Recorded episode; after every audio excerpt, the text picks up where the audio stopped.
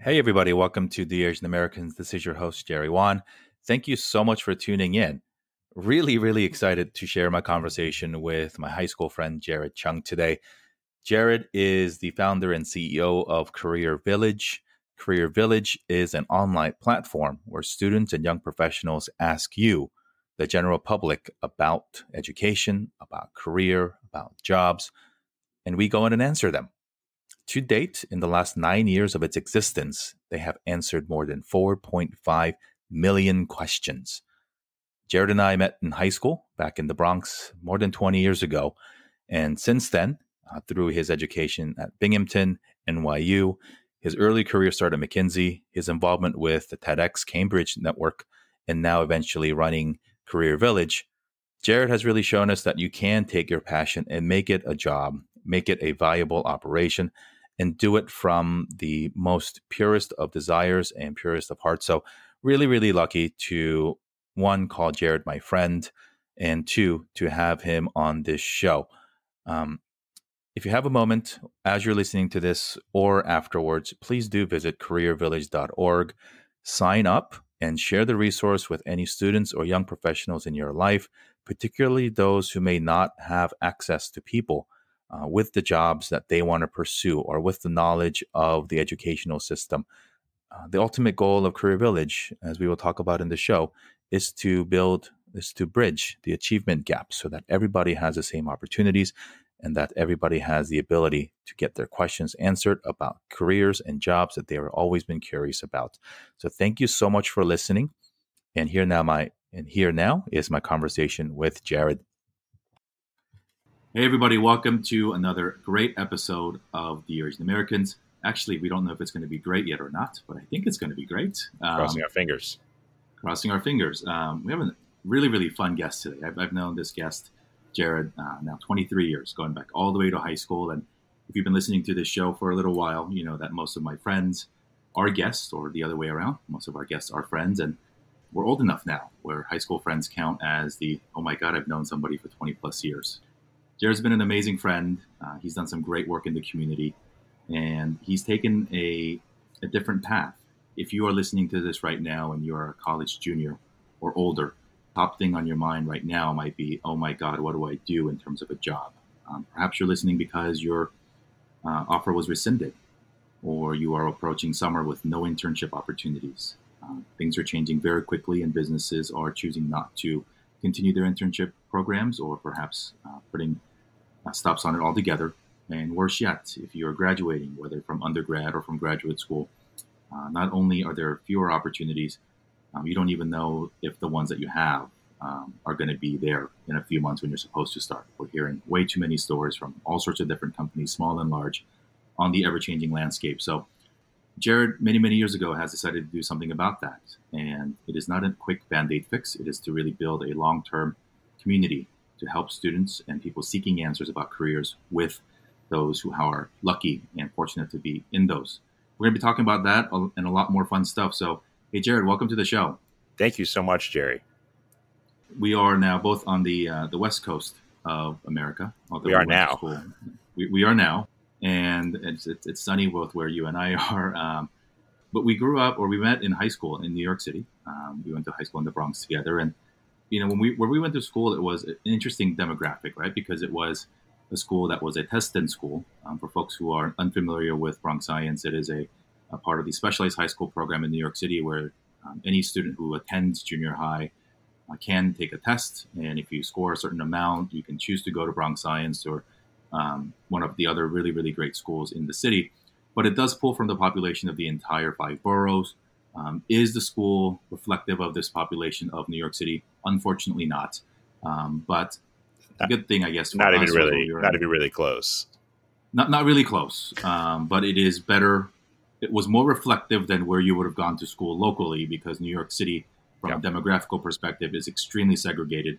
And there's a lot of differences of availability and opportunities based on in even what neighborhood you are in the same borough. Really, really wanted, fascinated to learn about your upbringing.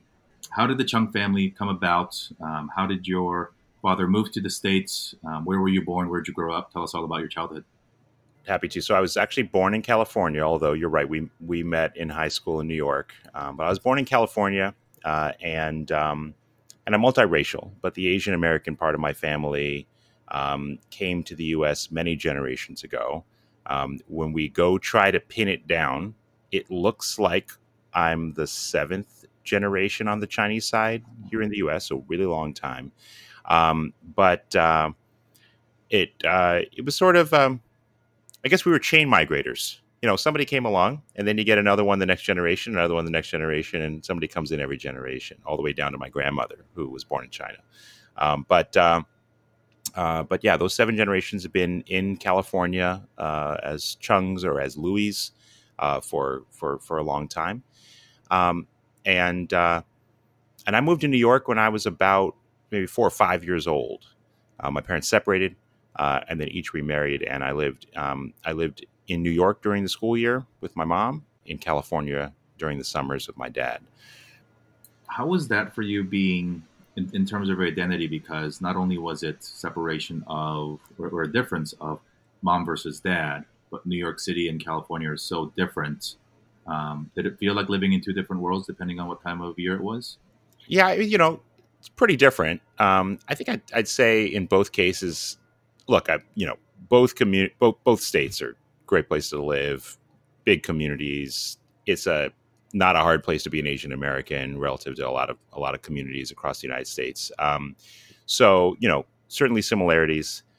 I'd say um, identity. I mean, it was it was tricky. It's a little tricky for me. Uh, part part of part of the identity challenge that I had as a as just a very young person, as, even in in grade school, um, was that I didn't identify at all as Chinese or Asian American at the beginning.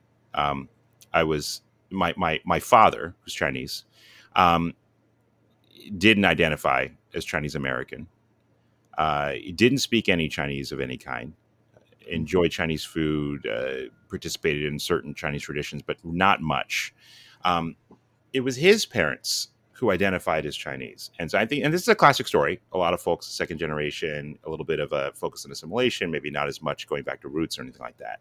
Um, so in those early years for me as a New Yorker, I, th- I, thought of myself more as a New Yorker at one point, right? Mm-hmm. Because I think if you in grade school enough in New York City, um, start to identify with where you go to where you go to school. So I, I was I felt more a New Yorker, um, and but not really um, feeling a part of the the Chinese community in New York very much. My elementary school had very few Asians in it. Uh, mm-hmm. my junior high school had very few Asians in it, and it was when I went to Bronx Science where suddenly um, I met a huge number of Asian Americans. Where the Asians are, I, I think back then they we we were the majority in the school. I can't quite remember. It was like right about 50 50, if not more than 50% Asian American um, and uh, and that changed a lot. Um, that's the first time I had. This, to be honest with you, it's actually I think it's the first time I actually felt embraced by a community around identity. Huh. The people like would meet me in Bronx Science, and they'd say they like they sort of I felt I don't know I, they, I felt like they accepted me already, and that never happened to me before. Um, and so there was sort of an it felt easy to make friends in a way that I, I hadn't understood uh, was a challenge before, I started to think of myself as more Asian American when people started to think of me as Asian American or Chinese American or or what have you. Um, and I I really loved that time. Uh, I, look, I don't know if anybody loves everything about high school. It's it's objectively it's a tough time, right? Um, and for any high schoolers who are actually listening in, I'll go ahead and say, you know, barring major challenges in your life, in the future, barring you know terrible health crises or other major challenges, which I hope you do not face. Like in many ways, high school can be like the hardest part of life, and things do get better afterward for many people. So you know there is a lot of light on the other end of the tunnel of high school.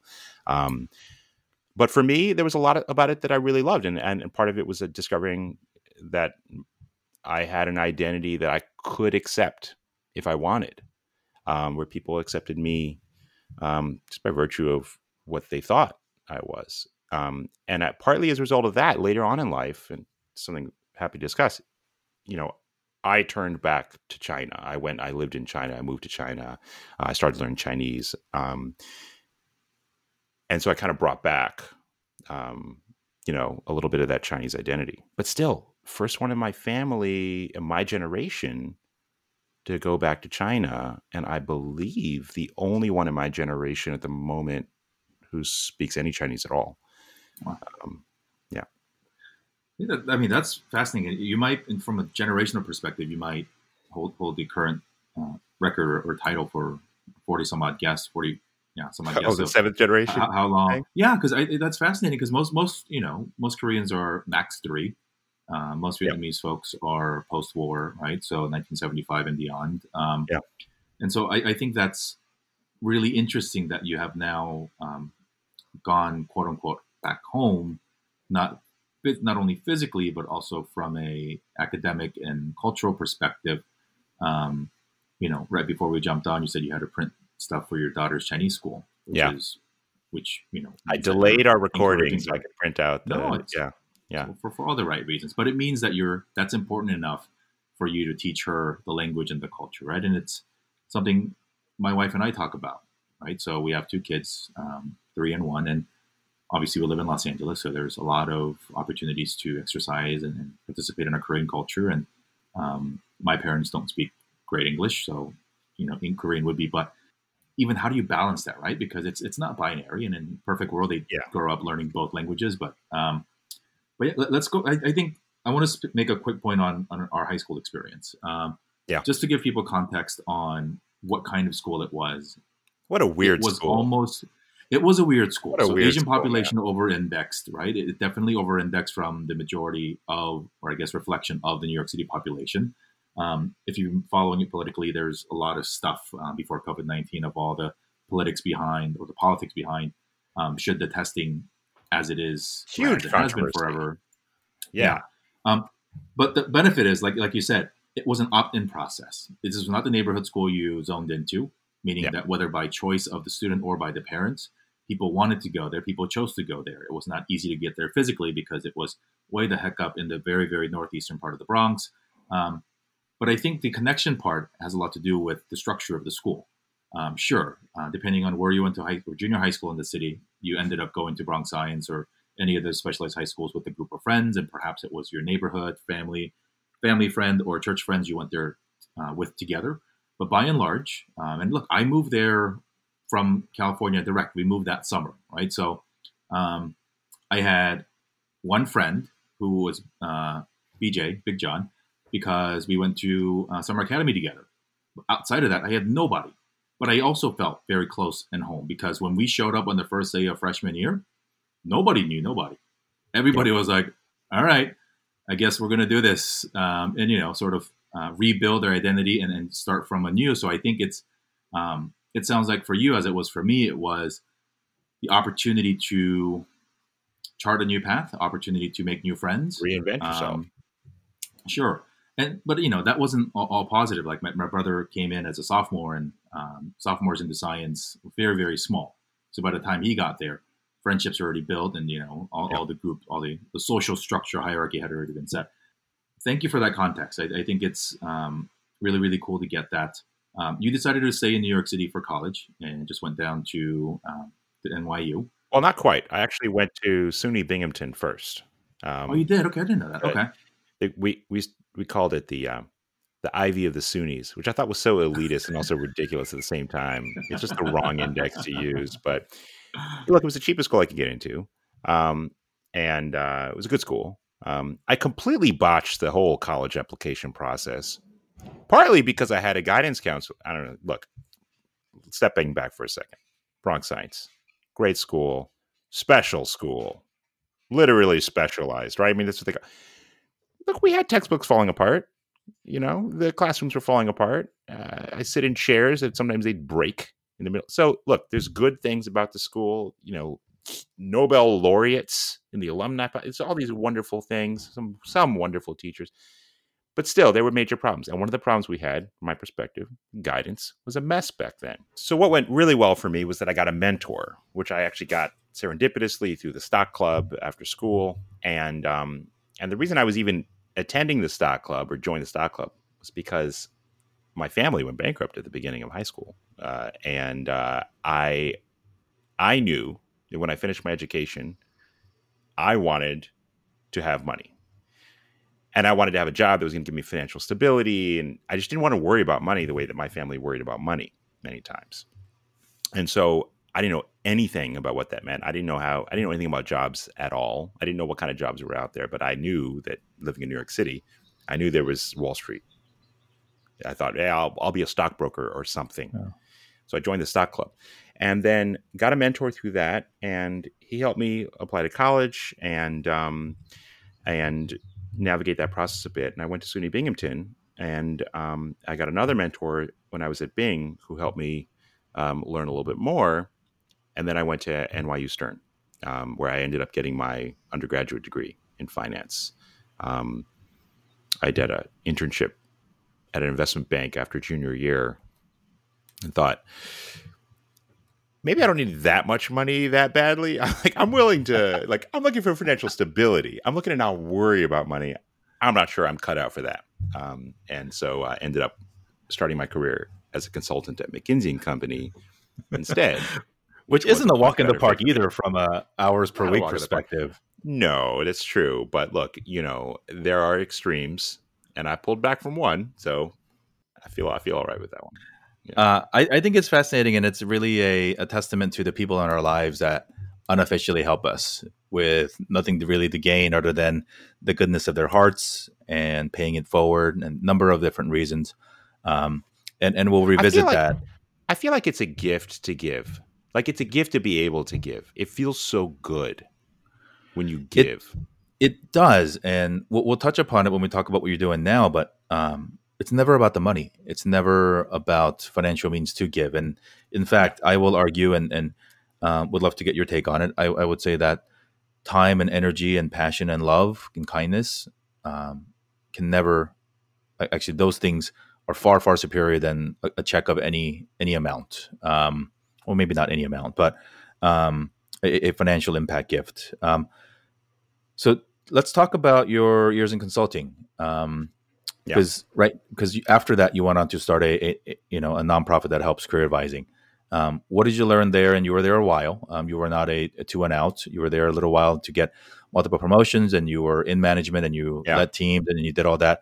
Um, what did you learn from that experience? And what did you um, felt that you wanted to do outside of that? Because if people don't know working where you did at mckinsey is a ticket to go do anything uh, particularly uh, the exits are full say. of.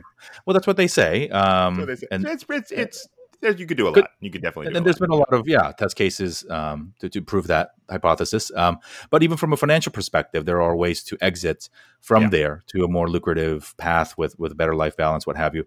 Um, yeah. But curious to learn about the things that you learned um, during the five years at McKinsey and, um, and and talk to me about that. Yeah, well, uh, so I guess the first thing is, you know, I went in wanting to do finance, wanting the job. I wanted to do consulting. I got to just acknowledge right off the bat. I mean, I got financial stability. I was living in, in Manhattan. I was making, I can't remember, I was 60 something, $67,000 a year or something straight out of college. I, I was like, I had my grandfather in California who spent his whole life as a butcher um, after the military. He was like, you, you give like they pay for your entire health insurance? Like that's an amazing he was just so impressed right? And so i really felt like okay i was okay. I made it. Um and so the bare essentials you know just wonderful. Um it was it was prestigious. It had like this big you know fancy address and park avenue and the whole thing. Um i got a lot of core business skills for sure. Absolutely. The consulting professional services consulting training it's excellent. Uh, you don't learn everything, but you learn a lot of really valuable stuff that's otherwise very hard to learn. Um, and um, I gained a lot of finance knowledge. I gained a lot of understanding of what happens in boardrooms. I sat in boardrooms at a ridiculously young age. Um, no real business being there, but um, but did you know did my best and rose up through the ranks as you said. Um, I think I was there for six years. At the time I left, um, it was time to to basically make a a, go or no go decision on whether I wanted to be a partner. Mhm. Because it's a multi-year process. When you say you want to be a partner at the firm, you have to like, appl- you have to basically Right. put together a platform for your election. You have to rally your support base, and you don't just get partner and then bounce and screw everybody who just stumped for you. Right? You you're you're you're in for a very long time. So Right. I went pretty far, um, and um, and I had a great experience. I would say I re- personally I really enjoyed it. Um, I um, I I felt like I met amazing people. Um, it was very intellectually stimulating. Um, I felt that one of the things that I was missing personally at McKinsey was, uh, or in consulting in general, was I didn't feel like I was that driven by the purpose. I think when I went into it, I thought of the purpose of business and the purpose of, of capitalism being truly a noble thing that would benefit all. And I think over time, personally, I began to feel like it wasn't enough for me. I didn't believe that. I, did, I guess I sort of didn't believe enough in the the the, the beautiful system, um, and I wasn't seeing that I was getting enough enjoyment out of uh, uh, uh, of the results of it. And what I started to do is I spent a lot of my spare time volunteering. I was mentoring youth. Hmm. Um, I was working in volunteering my time with nonprofits, and my favorite projects in consulting were projects for foundations Hmm. or advising nonprofits. So when I wanted to leave McKinsey, decided I didn't want to be a partner. It wasn't the life for me. Um, I knew that I wanted to take my real what I was really enjoying the most, which is which is giving back and helping young people prepare for careers, and I wanted to really focus on on that. Um, so that's kind of that's what that's what took me out of it. Very cool. Um, what we glossed over was the two years that you spent in Asia at McKinsey. Uh, Yeah. McKinsey, obviously a big, big global firm. You, you can put an office. Yeah, you, you can find a McKinsey office in any major city anywhere. Um, how did that opportunity come about? You obviously re-upped um, to stay an additional year. It sounds like, or it looks like. Um, Yeah. How did you end up there, and Yeah. why'd you stay? God, I got so lucky. I got so lucky. Um, it was a time, uh, it was like 2000, 2000, I was in, I was in China from 2007 to 2009. And a couple of very important things about this. Um, one is I got, I got the opportunity to go there with the company largely as a fluke. They needed somebody who was very hardcore in financial knowledge. I had it. I was interested in going. I had a lot of friends who were thinking about moving to China. It was a safe move for me to do. My Chinese was nearly non-existent. I mean, I think it was actually non-existent. Um, so it was a wild gamble to try to even go for it, and I convinced a couple people there that um, it, that it was worth it for them to accept somebody who didn't speak Chinese, but who was going to try their best to learn. Um, to, to bring a very specific technical knowledge to their to, to, to the region. Um, so I got I got the opportunity to go. But let's look at the years. 2007 and Right. 2009 encompasses two major major things in the region. One of them is the global recession, which is a big deal. Um, and the second one is the Beijing Olympics, which was also an enormous coming of age party for the country. Um, and I was there to witness those. And Mhm. um, during the the, the financial uh, crisis and the resulting recession in the U.S., um, in China, it was a very different feeling. For those who weren't there at the time, it was scary to think of growth slowing, but we weren't thinking about contraction. Um, So it was like people were saying, like, what happens when China might only grow at four percent? And you know that was the sort of we're preparing for the down case, right, of that. And it's very it's very different from what I was hearing from my colleagues in the U.S. Um, and I think for folks who are looking at a recession now, perhaps who haven't experienced one as an adult before, um, it could be extremely difficult time uh, for a lot of people. And um, and that was my sort of my my time in China brought me through one of those, and I think Mm. one of the just luckiest, least bad of all the bad options ways, Right. um, which is to experience it in China. So after that, you uh, got a promotion and went back to the Boston or went to the Boston office, um, where while you were um, still working at McKinsey, I believe, um, Yeah. you got involved or slightly around the time you were leaving there. Um, I guess when you started Career Village, um, you were involved with the the TEDx conference there locally in Cambridge. Yeah, that's right. Um, TEDx Cambridge. Your research is excellent. I don't know how you got. I did not give you all this deep bio. You know, there's a really good page called LinkedIn, and uh, is that all on there? It gives okay. it's, it's all on there. Um, being modest.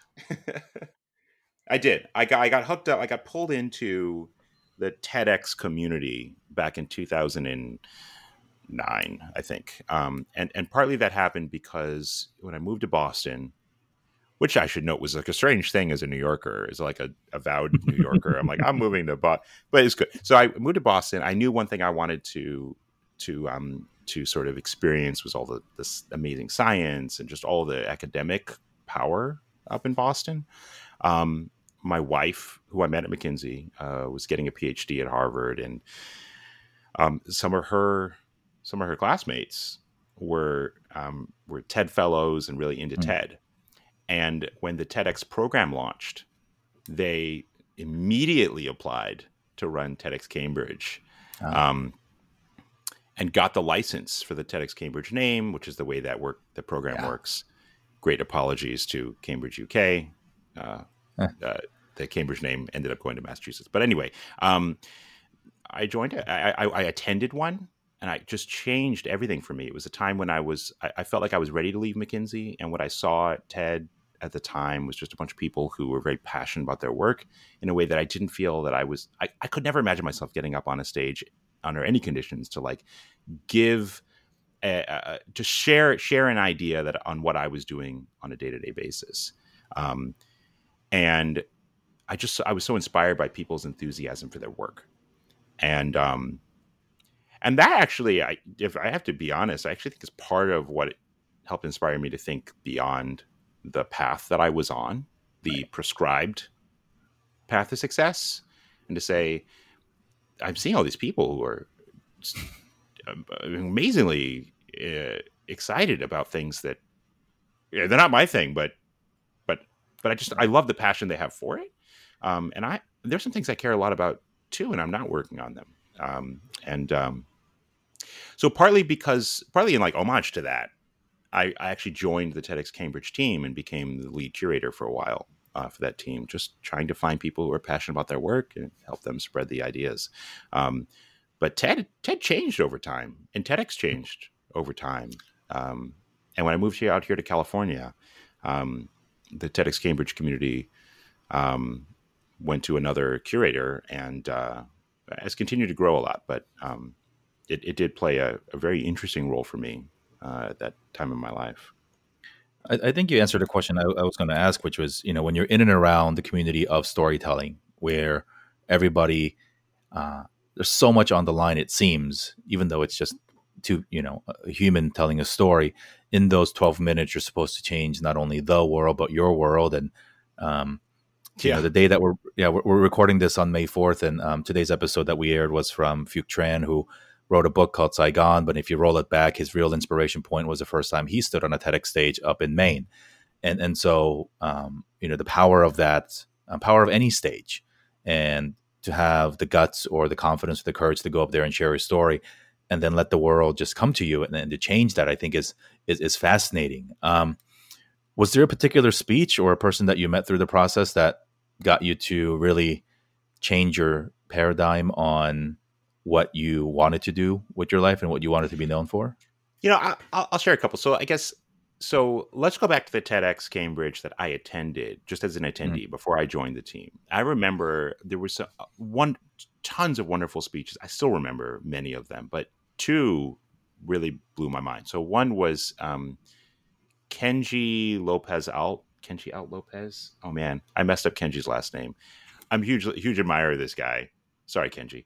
Um, but uh, he was working at Serious Eats at the time as a writer and came up to Cambridge and gave a speech talking about um, DIY sous vide, and he like brought up a uh, like a, a, a, a beer cooler and talked about how you can like do sous vide at home. This is before like sous vide became like a yeah.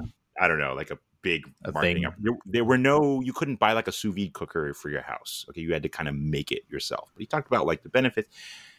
Look, sure, I like to cook or whatever, but this guy was just so passionate about it, and I was inspired by that. And this, the second person who comes to mind for me, Chandler Burr, who at the time was the New York Times critic of scents, like smells.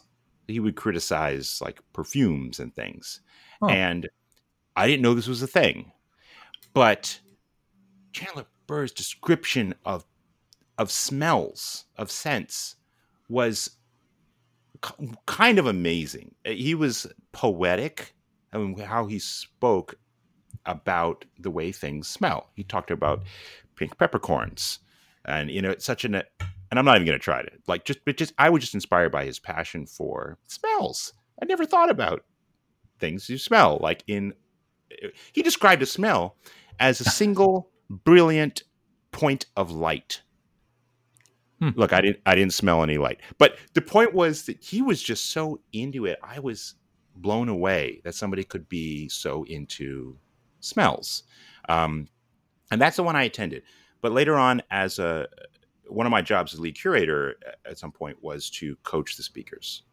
And hmm. there I learned a totally different thing, which especially when you're working with academics who are then going to go from the way right. they normally present to the TED format which sometimes is 12 minutes, sometimes it's 18. And sometimes I go to them and I say, look, your speech, it's perfect seven minute or six minute speech. If you go too long with your idea, it actually makes it worse. Um, hmm. You should you should nail the idea, you should back it up, and then you should stop and drop the mic because that'll actually be more remember more memorable if you do it that way than if you you know than if you try to drag it out. Oh, and three more things, right? Uh, and try to drag it out. But what I what I learned from sort of working with them and helping them go from their their, their normal mo into this this other sort of the TED stage, um, just how how much you have to simplify things and um, mm. and and how hard it is to um, craft a communication with a very specific message you need to like with with great intent toward a very specific message um, it was a huge amount of fun. Uh, I was really inspired by a lot of them. Manolis Kellis, I remember Manolis Kellis is like this amazing, brilliant professor at MIT, and Manolis and I we spent a lot of time together. Um, he knows everything and anything about DNA and RNA and the all this like he was throwing terms at me. It was incredibly difficult for me to follow, but the the core ideas and the core inspira- inspirational science of it was so wonderful. Oh. Um, and so just a lot of the time was spent just trying to, frankly, dumb it down um, for for the rest of us. So from early childhood to 2011, you nav- having navigated through your, your childhood, spending uh, splitting your time between both coasts and then both parents. Um, the, the fun experience at high school was for us through NYU and learning how to synthesize information, be in a room with very, very smart people in multiple cities and, and client projects all over the world. What led to the decision that you wanted to do something that many would consider noble, but also kind of insane? Because starting a nonprofit with that that helps underprivileged students is not on the expected list of what is a McKinsey engagement manager yeah, retired to do. Yeah, no, it's not. Um, so I think I think I, I think I've sort of you know I've sort of shared some of the kind of core motivations. I was I had a mentor, so I I recognized how lucky I was. You know, I was I was enjoying volunteering. I was ready to leave consulting because um, I saw that my passion lied elsewhere. I kind of shared all those things, but I, there is one thing I haven't shared, which I'm going to choose to to, to co-opt your question into answering or addressing, um, which is I had the privilege to be able to because I had er, worked at McKinsey for six years because I had saved a tremendous amount of money from that. Um, I was able to take a huge financial risk where I literally had a two year runway and could actually go without compensation for a couple of years to do something that I felt passionate about. That's an enormous privilege and um, I see a lot of nonprofits get started. Many of them succeed, some of them don't. But every single time somebody starts a nonprofit, they dig really deep personally. And some of them have the ability, the privilege to be able to just do that, and some of them uh, struggle hugely. I have friends who started nonprofits who, who like literally rice was like their their staple, you know, for for every meal, um, yeah. for like for months before things started to work out, or they had to move on. Um, so I had that privilege. Um, I really want to acknowledge it. It's a crazy thing to do in many ways, but it's everybody who does it's doing it for such wonderful reasons. Um, yeah. I don't think it should have to be that hard to devote yourself to a cause. Um, sure. Or that you should have to, you should definitely should not have to have saved up years of of of, of runway to do that. Right. But um, but it's so hard to, to, to get support for an early stage nonprofit and raise money for it, and um, it's kind of it, it's unfortunate, but I think it's it's it's it's a part of the, the system we have now. I think so, and and hopefully, um, what we're going through now in in the early part of 2020 will help uh, give some people a little bit more perspective and and decision making and the power to um, put, put people in power that can hopefully facilitate more creations without worrying about um, finances or security. Um, you started so for, for people who are not familiar with Career Village, um, give us the vision before you started of what you wanted it to be and what was it actually like in its earlier years. So the vision of Career Village has kind of always been that we would create an online community where students could get career advice that would help them prepare for careers. Um, and what I recognized was that having a mentor is incredibly valuable. We don't have nearly enough mentors for all the students who need it. Um, and so most students either you got a mentor or you were you got put into a very wonderful high touch job training program, which were wonderful, like Year Up. It's all the great programs that are out there, or you got nothing, and there didn't seem to be much in between. Um, and so the vision was like, well, there are some things I can't I can't do everything a mentor can do for you, but right. there are some things that a mentor can give you. Um, and knowledge and encouragement, and they believe in you, and the self efficacy and all that. You know, that we could do that. We could do those things at huge scale. Um, right. And so that's the idea is like, let's try to make sure that nobody goes without. Um, if I can't give everybody a mentor, at least I can get you the answers to your questions. Uh, I can get you encouragement. Um, and uh, and the way that I'm experimenting with a lot of things, but the way ultimately um, really zeroed in on delivering that and, and what Career Village has become is um, is is first and foremost, it's a very very large career Q and A site. Um, mm. We did not invent the Q and A site. Stack Overflow and Quora and all those others preceded us, but um, but we're a very good Q and A for this particular purpose, which is students who have some question or uncertainty have either a really detailed question or a very very loosely held question. It's all mm-hmm. fine. We post it up and then we've passed those questions out to our volunteer pool um, and they'll bring in the answers um, at the very beginning the humble day the beginnings it was like four classrooms in new york uh, and me literally emailing friends to get answers post like emailing you and other friends to get the questions answered um, but now it's significantly bigger now we've served career advice to over four and a half million people uh, in 190 wow. countries and we have about at this point 58, 59,000 volunteers um, around the world. First of all, congrats. Those are crazy numbers.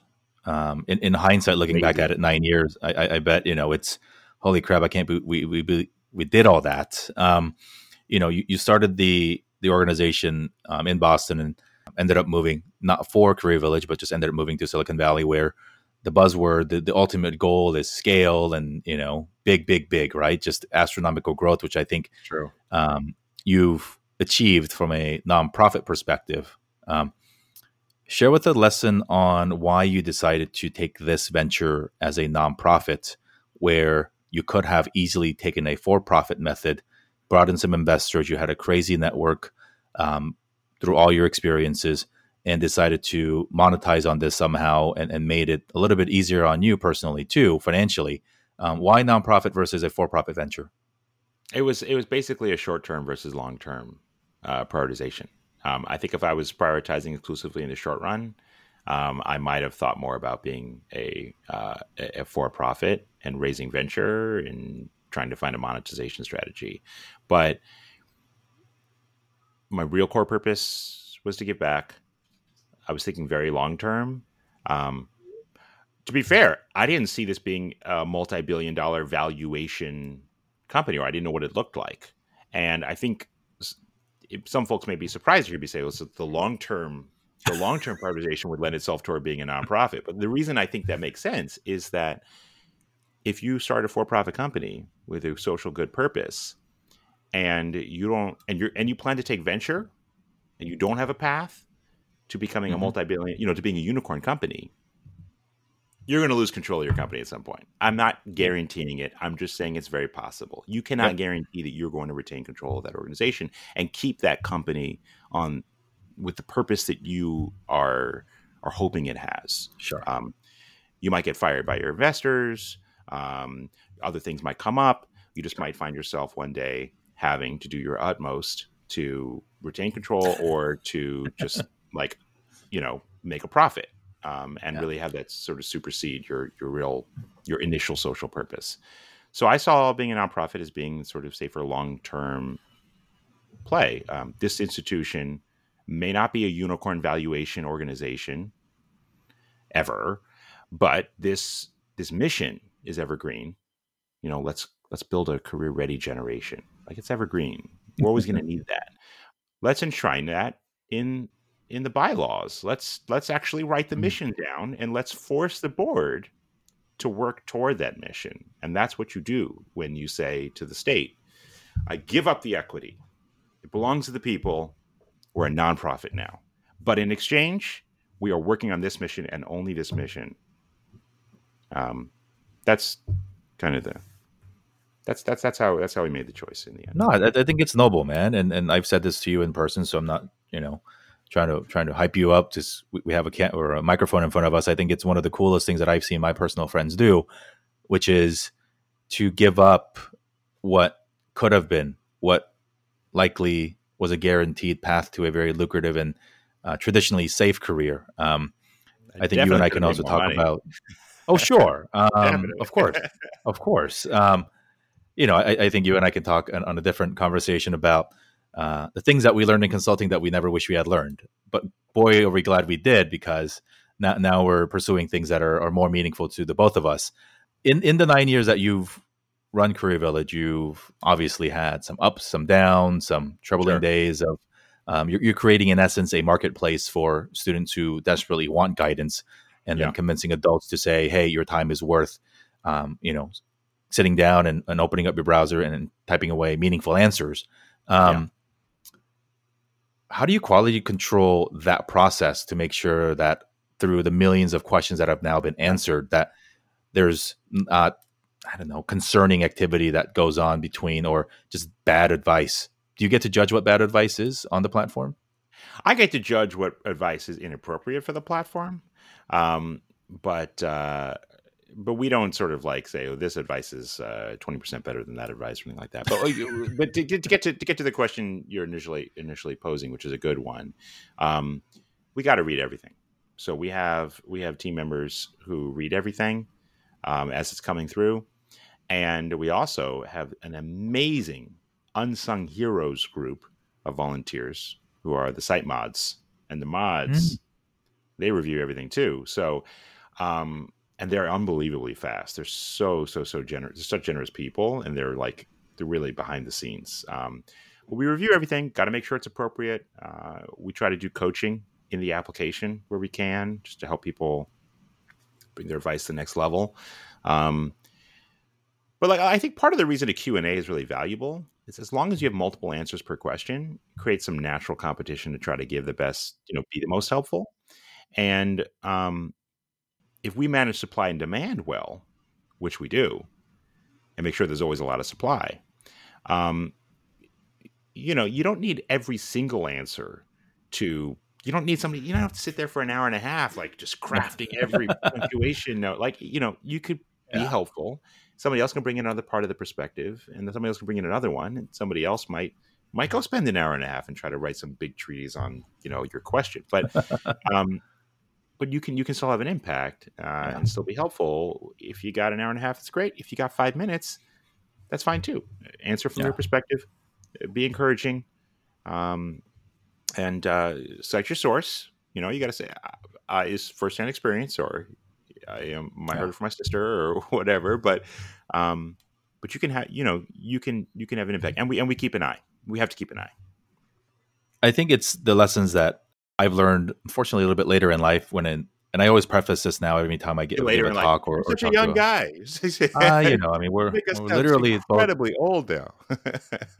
Jared, we're we're literally both 36. Um, the thing that became clear to me was that when you ask for advice, you have to do both at the same time, which seems like two opposite ends of binaryism, but you have to listen to everything that they tell you, but you also have to be willing to listen to nothing that they tell you because you have to appreciate the fact that it is one person's personal story or opinion. And I think when we talk to students, they're so hungry for information, and um, particularly who um, students who might have to go to a careervillage.org to ask the question because they don't have people in their community, in their family, in their neighborhood who can answer those questions, right? So your customer base on the student side are questions who don't have dads who belong to the country club and fraternity brothers from way back when. Yeah, and, and that's we're trying to bridge. Ultimately, you're trying to bridge the achievement gap, right? And then you are yeah. plugging a hole in the space of schools not schools are not doing this. Um, the families can't do it. The committee doesn't know even what questions to ask, and so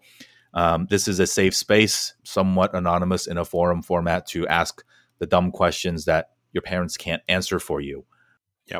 So I, I think what you've created is is super super cool. Um, tell me the coolest story you've ever gotten from a student who was on your platform the past nine years. There's so many. You know, I think there's a one of the things I love about my job is that I get to see all the different ways that people are, benefit from from from the platform. Um, so it just takes so many flavors, and I think one of the you know you hear from like a, a, a I hear from a lot of, of, of students who turn to Career Village because they it's really urgent for them that they find a path to financial stability, right? They need they know when they finish their education they need a job, just like I did when I was a kid, and so I see the corollary. And for them, it might be different. They're not a, in New York City trying to be a whatever a stockbroker is, right? But yeah. they're they're in Mississippi. They want to be a nurse because she's you know this young girl's caring for her brother and sister who are ill and her mother uh, who's out of work and her father who has a part-time job and she's on career village because she's trying to get into nursing school and she wants to figure out right. how to how to navigate that path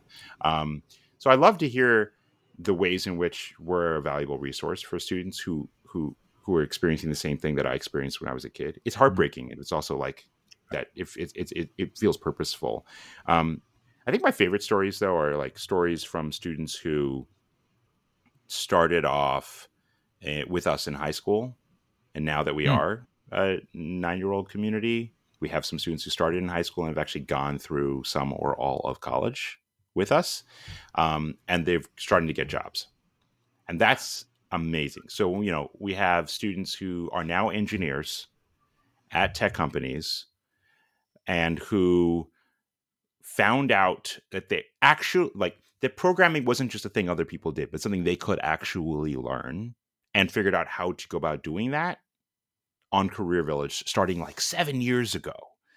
Um, or students who, you know, like I, I love hearing from students who say, this is this, this right here, this person, this person's the person I want to be when I grow up.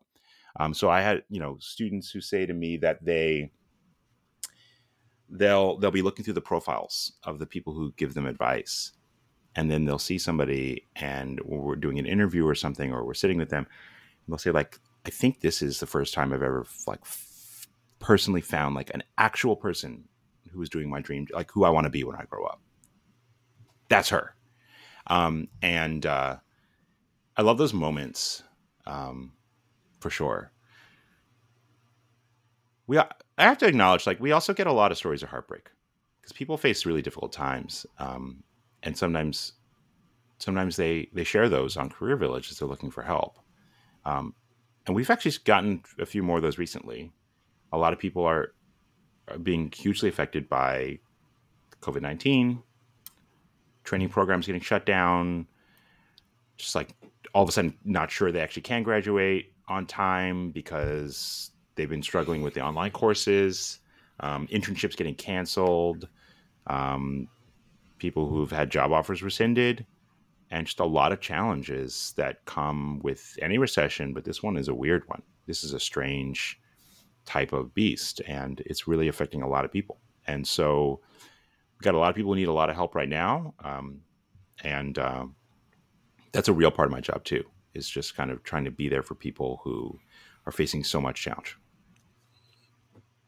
Um, to the best of your uh, observation and knowing, or I guess knowledge of both sides of the equation, how important is representation in the adult mix? Let's say, I guess this would be the supply side in your equation. Yeah. Um, is there a correlation between what the students look like and who answers their questions? Because I think content is so critical when you help somebody, but context yeah. is even more. And I don't know if that comes through in a Q&A format. It's super it's super important. There are times when I think that the Q&A touches upon the shared context and understanding and there are times when I feel like the question doesn't quite share what some of the what the context is around it or the volunteer doesn't quite share some of their sort of biases mm-hmm. going in, but it's a mixed bag. I think what we what let me just start with this. What we hear from students is that it matters, um, and so recruiting a diverse volunteer pool is important to us. Um, we also started to do things like we created groups within Career Village, which is a feature you can use to um, explicitly opt into, um, you know, getting advice from or giving advice to uh, regarding like a specific demographic, and that's been helpful. But oh, um, very cool. But but diversity in, in the volunteer pool it's really important. Um, so it's part of my staff's job is to try to make sure we are doing our best by diversity in the, in the volunteer pool. I think that's critically important. Obviously, um, we're on a podcast that specifically focuses on Asian American storytelling because the lack of role models, the lack of mentors who look like us, who actively said, Hey, Jared, hey, Jerry, come here. Let me buy you coffee. Let me buy you lunch. Let me show you, or at least share with you my story. And so maybe it's an introduction, maybe it's a story of don't make the mistake I did. Um, we didn't have that in high school, and maybe the opportunities were there, maybe we just didn't see it. Um, there, there were good people around us and in our communities, and and then so this is not a you know it was so bad back then. Um, we were obviously privileged in our own way of having gone to the right schools and the right you know uh, opportunities, but um, when I talk to students too, I, part of the reason, the big motivation for me to start this now was um, even 20 years after we went to high school, students still felt, um, with all the privilege that they have, with all the access that they have with the internet, that they weren't getting, they weren't seeing the people that look like them doing the yeah. things that they wanted to do. Um, but the different thing now, 20 years later, is that there are people who look like me and you doing these things. And now it's just a matter of let's get a mic in front of them, let's put a camera on them, and let's give them a platform to share their stories because when somebody finds you via Career Village or even on LinkedIn, they don't know 90% of the stuff we just talked about. And, and the yeah. context there of, holy crap, um, I went through that same thing, or I want to go through that same thing, is is critically important. And I think it's just ultimately to make people feel, especially especially students who are going through independent of identity issues, just so much stuff of expectation and um, competition and and feeling less than and achieve you know I, I don't feel like i'm achieving enough. And um, ultimately it is to make people feel like they're not alone because nobody's ever alone. Whatever you're going through somebody else is going through it. Um, and so you mentioned it earlier but right now during covid-19 times um, things are wonky to to for lack of a better term. Um, well said. it's it's weird and it's nobody's fault. Um, particularly when it comes to job prospects. Uh, businesses are doing what they do, which is potentially to shut down things that are not essential to their own survival or to cut back on spending some money. And, and so, um, and you know, we were in very, very good times for a few years leading into this. So the, the relative impact might even seem more drastic. Um, yeah. What, what's the general sense you're getting from the student population now? Is there optimism? Is there, hey, this is just a seasonal thing and we'll get back to normal? And for, for students for whom really that real pressure of I need to make money now or um, everything I work for just seems to have disappeared overnight and therefore I don't even know what my identity is anymore. You said you heard you've been hearing some challenging stories from your students. What is a very smart and human and kind way that you've seen volunteers and your staff react to those messages? Just a whole lot of empathy, a whole lot of caring, a lot of belief and encouragement is what I'm what I'm inspired by the most when I'm looking at what's happening right now on the platform, um, from the volunteer side at least. Uh, it is tragic in many cases, and I, I, use that word in the sense that through no fault of your own, you're going to have a tough time, um, and that's not the case for everybody, but for some, and for many, uh, it's going to be harder. You've had some plans that are not going to work out the way you had hoped.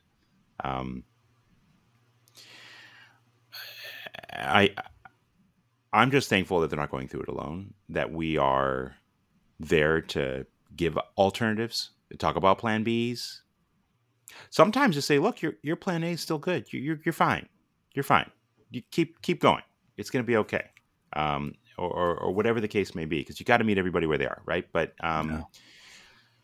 but you know, I've said to our staff and I've said to the volunteers I've spoken with, uh, now is the time when we got to be better than we've ever been as a support community. Um, no student should go on Career Village and ask a question and not and have to wait for a long time to get an answer. Like we need to be giving more answers faster with more understanding and empathy and care and higher quality and more attention to detail and all that stuff than we've ever done before.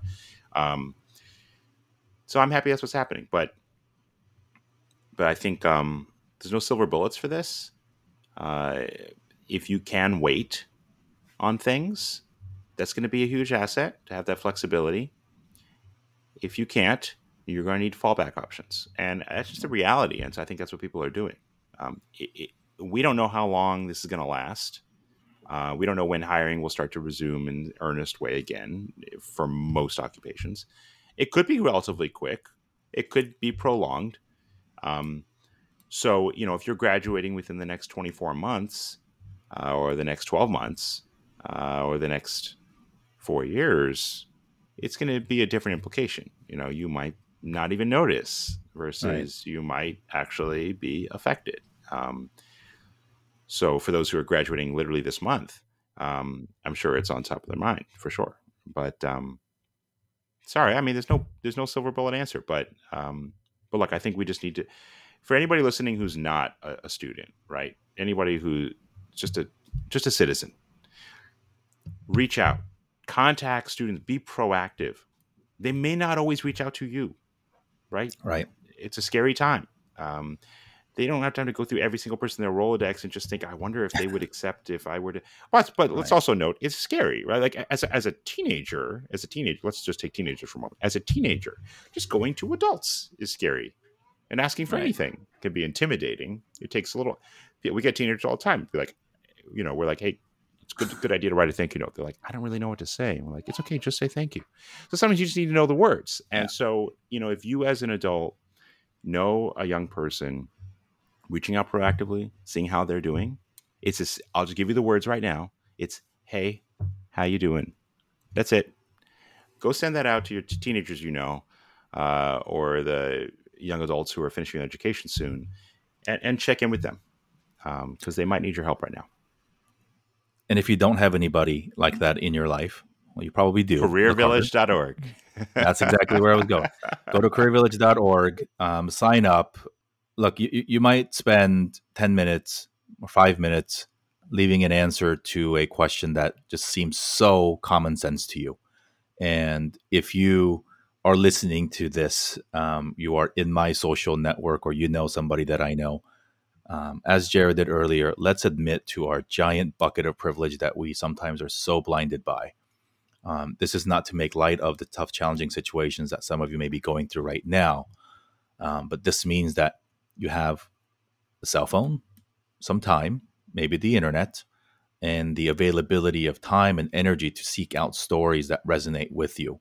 Um, I fully understand that talking about identity and telling Asian American stories is not at the bottom of the hierarchy of needs pyramid. This is not a basic survival thing. We are here because we want to better ourselves and to get to that point where we want to be our best selves. And so, if you are listening to this, I urge you um, uh, take a moment, uh, careervillage.org. Uh, there's many, many ways to help. One is you physically going in there and answering questions. Uh, two is to make a small personal contribution, whatever you are comfortable with. Um, Jared's two year runway ran out seven years ago. So he is self self funding this through the generosity of its volunteer base, corporate partners, other uh, people who see the value in changing literally millions of lives at scale. Um, and if you work for a large company and you are fortunate enough to work for a large company with a giving budget, with a community engagement budget, or um, maybe you used to go build houses or go, um, you know, feed uh, the less fortunate in your own town for a corporate volunteer day, and obviously now those things are not possible. Um, share Career Village with your HR coordinator or whoever community development community relations person is. Um, you know, we used to make fun of the term keyboard warrior even two months ago, and now that's taken on a whole new meaning. Uh, from the comfort and the safety of our home in front of our computers, we can do so much. And we're not just talking about telling other people to stay the F home and don't be an idiot. You can go and do a little bit more and, and, um, look, and here, here's one thing that a personal story that I will share. Um, sometimes I think we have, regardless of what life stage you're in, we are perpetually taught to never, fe- never, we are perpetually um, taught to feel that we are never enough to dish out advice, dish out any sort of perspective. Um, I get this a lot when I speak to college students, and I challenge them. I say, "Hey, let's think back four years ago when you were in junior college, junior high school, or high school. If you looked up to yourself now, would you not want advice from that person?" And they go, "Yeah." I say, "Okay, cool." If you were in a high school wouldn't you not have some things to say for your younger brother or sister who's in junior high school and say, hey, these are the things that I wish I had known because high school is a very challenging time? Look, I saw, I mean, you, anybody with multiple kids have seen this. Your older kid will teach the younger kid, starting the moment the second kid is born, everything about life. And so, no, you don't need to be at a certain level. You don't need to have made certain amount of money or have a certain job title to then turn around and help the next person the yep. only thing you need to have is to be a damn human being and just know that your work matters. So where, wherever you are, um, and again, I, I, think in the conversation of privilege, it matters not what your job title is. It matters not where you went to school. It matters not what your paycheck says. Everybody's opinion matters because people are going to and from very different places in life. Um, if yeah, there's so many things that I think I can share just to motivate everybody to say or start to feel that their opinion, their perspective matters. Because at the end of the end of it, it is just a perspective. It is an opinion. You're not trying to tell this student literally what to do every day for the next 10 years of their lives. That's yeah, not trust, the intent. Trust the student to have the judgment to interpret your advice and all the other people's advice and come to a good decision for themselves because they have that judgment and they are able yeah. to do that. So it's you, every everything matters, right? And this the systems are in place so that if you give actual crappy advice, that you know the community will shut it down or not listen to you, or who knows? It's it's different for everybody, right? Um, when you're helping literally millions of students, how do you judge the middle? How do you come to a point where um, you speak to to the majority? Um, but yeah, thanks for what you're doing, man. I, I you know I've had the pleasure of swinging by your office and meeting your team members, and and we've um, you know, exchange a lot of conversations over the years on um, how it's. I am amazed by what you've created, and you know, for for a lot of the slack that um, you know consultants get sometimes of, of being tone deaf and literally blind to the world's woes and um, uh, to the to the point that you know people like uh, Anand Giridharadas writes damn books about it and all, all, the privilege that comes with it. It is really really cool and amazing to see friends like you who then take all the experience and all the privilege and all the access and your giant Rolodex to go and, and point it at something that is not only so good, but as you said, it is evergreen and, and its true impacts will never, never really be realized because you might have changed the kid's life who will then go change others. And, and that chain of goodness is, um, you don't ever want to know what, you don't want to know that there is a cap to it. Um, yeah. When you, when you put things in end. terms of a, it does not end. You know, if this were a for-profit venture, we would talk about the next fundraising round. We would next talk about the next valuation. We would talk about the exit. When you're doing good human work, it is non-quantifiable, and that is the most beautiful thing because kindness is eternal and, and happiness is eternal. So, um, thank you, man. It is it is an honor to call you a friend. Um, I don't go on Career Village enough. I should. Um, it's I mean, heck, if any of Thank Career you, Village students are listening to this, I'm serious, man. It's yeah. um, if, if any Career Village students are listening to this and you're like, oh, I've always wanted to start a podcast or learn a little thing about, you know, business school or whatever, hit me up. We'll talk. Um, ha- happy to help. Um, I, I want to thank you for your time. I know um, all of us, um, parents, uh, particularly at, at home, working from our homes now, uh, it is an extra layer of challenge. So uh, thanks to you and, and, and your partner and your children for allowing us this time to have this conversation. Um, I want to end the conversation here uh, the same way that we end all of our shows, and it is a uh, tip of the cap back to the name of the show, which is the Asian Americans. This show, um, while it is dedicated to my daughter and all of our children, has really been a show that's been 30 years in the making, 28 years in the making since I became an American.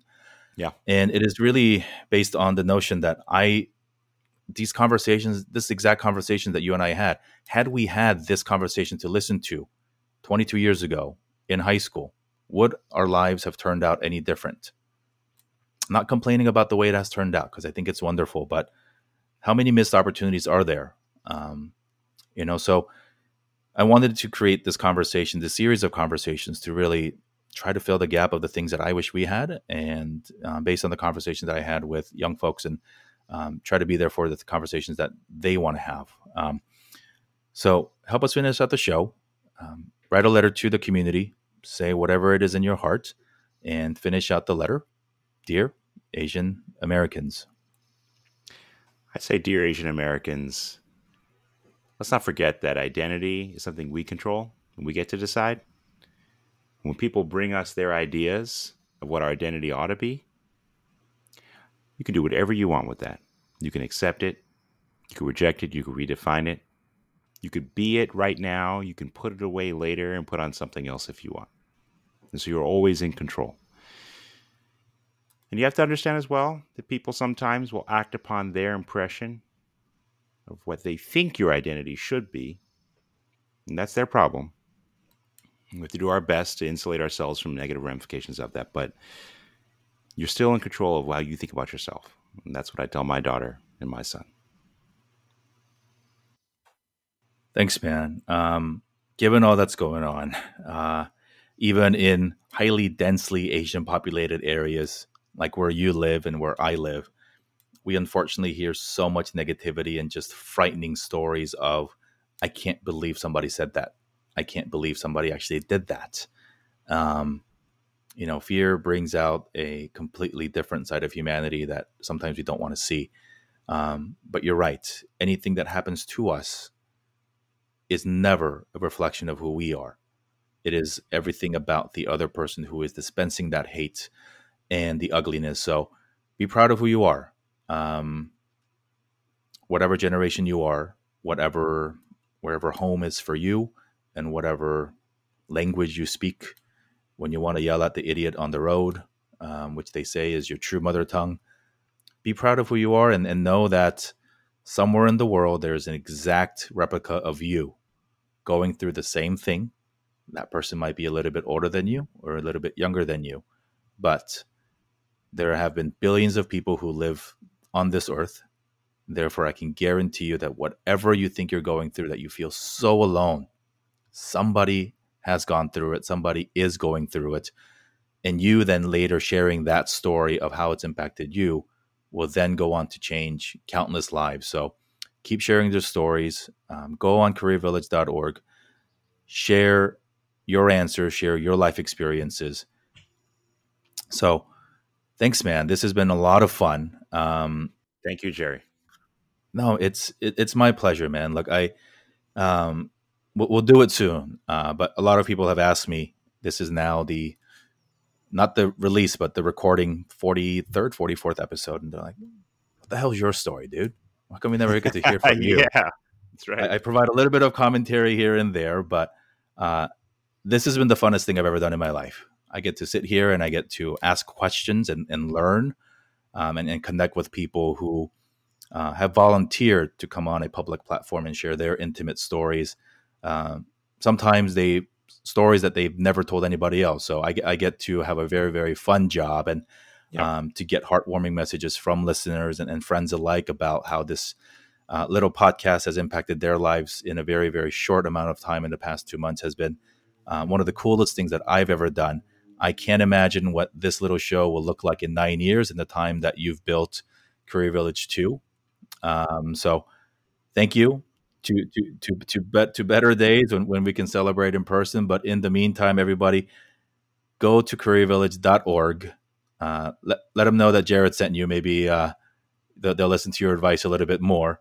And if you're a student, go on careervillage.org and, and ask ask away. Whatever the craziest, most detailed, specific, I don't think there's anybody who can answer this question in the world. There's somebody out there. We'll find that person for you and hopefully we'll we'll help you make sense of uh, some of the unknowns and some of the challenges that you're feeling. So, thanks, man. We'll talk soon. Thank you, thank you, thank you so much for listening to this conversation with Jared. What a great guy. Um, I've really had so much fun sharing my conversation with him.